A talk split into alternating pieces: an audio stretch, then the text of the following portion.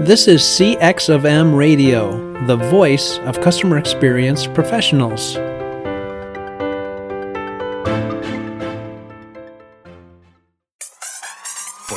Welcome, one and all, to the CX Club podcast, a series dedicated to tackling some of the hardest hitting subjects within the world of customer experience. Tune in as we strap up our hands pull on our gloves and punch our way through some of the most challenging and contentious issues faced by our industry today. Join us in the ring as we face off against mediocre customer experience thinking and practices, aiming to raise the bar for CX strategists, academics, and practitioners alike. There's no point in lying, it won't always be easy. But in our search to uncover the truth, through the blood, sweat, and tears, lifelong bonds and friendships will be forged. I'm Tyler Durden, I mean Ian Williams. Have you got what it takes to be the best? Stay tuned to find out. Customer experience principle number 11. If you cannot tie your customer experience strategy back to individual customers, then your customer experience strategy is a paper exercise. For most organizations, they will have a CRM system or a customer database. CRM system is the heartbeat of their customer management activities. I'm not just talking about sales and marketing to customers. Some people use CRM systems very effectively to drive the service management as well. However, I also often see many organizations create a CX strategy completely independent of thinking about what happens within their CRM system. So let me give you one specific example. Some organizations go through the process of what they call creating psychographic personas. They get people in a room, they do a workshop, and they say, What do we believe the different psychographic personas of our customer base are? What psychographics is all about is about identifying attitudes, belief systems, and lifestyles for customers. And in principle, it sounds like a really good idea. Trying to get closer to your customers, trying to get inside their head, understanding their attitudes and beliefs and lifestyles. So you sit in a room and they come up with, I don't know, half a dozen, maybe a dozen psychographic personas.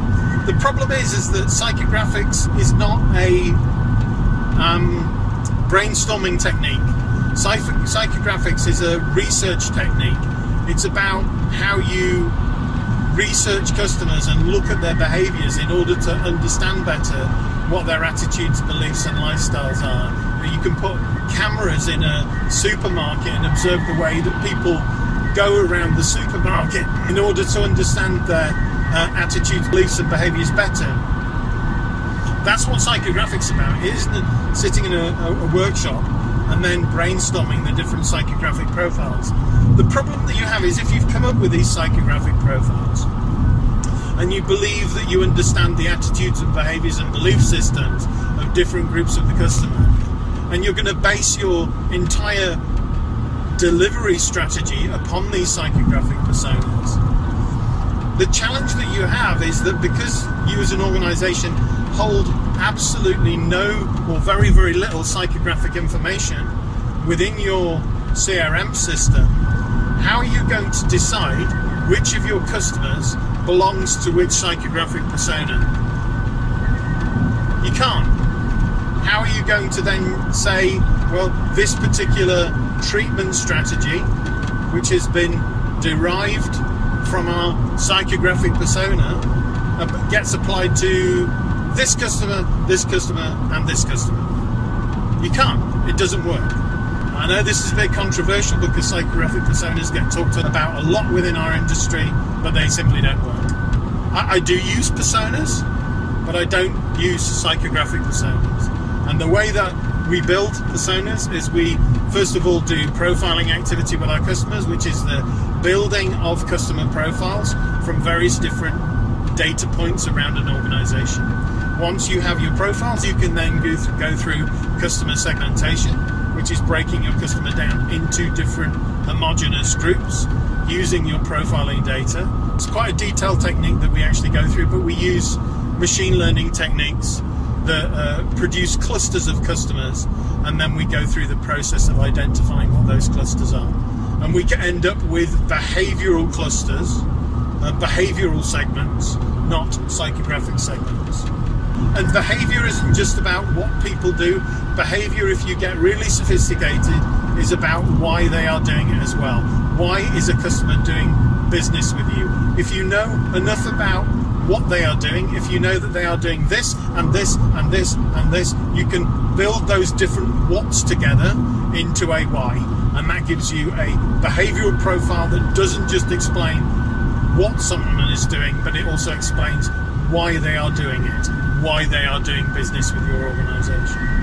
The next step is after we have we've done our profiling, we've done our behavioral segmentation, the next step in the process is building the, the personas. But what we do is we take the segments that we've already identified, actual segments that exist within the data, and we evolve those into personas. What a persona is, is an emotional picture of groups of customers. So you should be doing your segmentation activity and your persona activity independently. Your personas should be an evolution of the segments that you create. Once you've done your persona building, and, and just just for more information, it, persona building is about taking a segment and then layering in emotional information about your different groups of customers about your segments. Because segments are all data driven they're driven from your clustering activity. But what they don't tell you is they don't tell you the emotional makeup of your customers.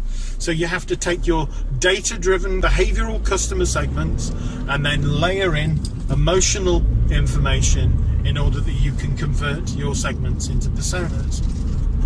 The next step is we take each of those personas, and for each persona that we've identified, we do a separate customer journey mapping exercise.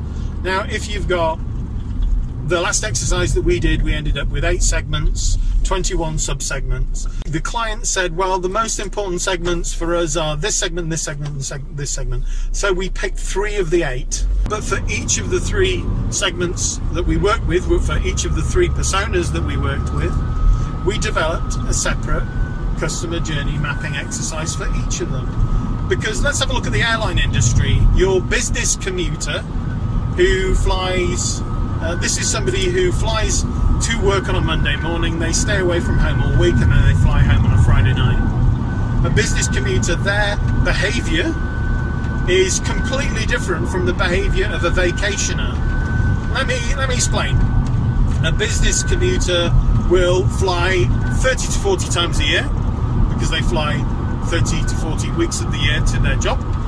They will fly out on a Monday morning, they'll fly back on a Friday night. They will always fly to and from the same origin and destination. They will usually fly by themselves, they will usually not check in luggage.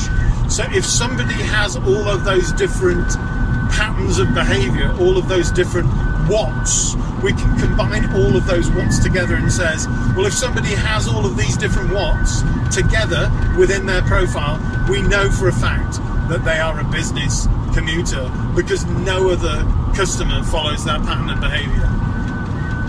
But a vacationer, for example, they usually fly uh, three, four, five people at a time. They'll do it once a year, maybe once every other year. Uh, they will always check in luggage. They will be inexperienced with regard to what they're doing through the airport. All of those different things make the experience of a vacationer completely and utterly different from the experience of a business commuter. And therefore, why would you want to take these two groups of customers through exactly the same customer journey mapping process? These two groups of customers have completely different journeys. And therefore, every time we identify a persona, if the customer wants to understand the customer journey of that persona, then we take each persona through a separate customer journey mapping exercise. Those customer journey mapping exercises then identify, as we said before, pain points, moments of truth, wow opportunities, and commercial opportunities. And it's those issues and opportunities that we then build into a transformation program. and we might do business process re-engineering, we do agile design sprints, etc., etc. And then right at the end of the process, we might introduce a VOC platform in order that we can monitor the ongoing uh, customer experience of customers. And we make sure that when the VOC platform is implemented, it is implemented to match the customer journey framework that we develop when we do the customer journey mapping exercises. This is the process that we follow profiling, segmentation, persona building, journey mapping, transformation activity, followed by monitoring at the end of it. And in amongst all of that is the brand management part as well, because of course we're having to manage the other side of the customer's expectation as well. You've been listening to the CX Club podcast, a series dedicated to tackling some of the hardest hitting subjects within the world of customer experience. Subscribe to our channel and join us on our round by round conquest in the search for CX enlightenment. And remember, the first rule of CX Club is to talk about CX Club. And the second rule of CX Club is to talk about CX Club. I've been Ian Williams or am I Tyler Durden? Catch you next time.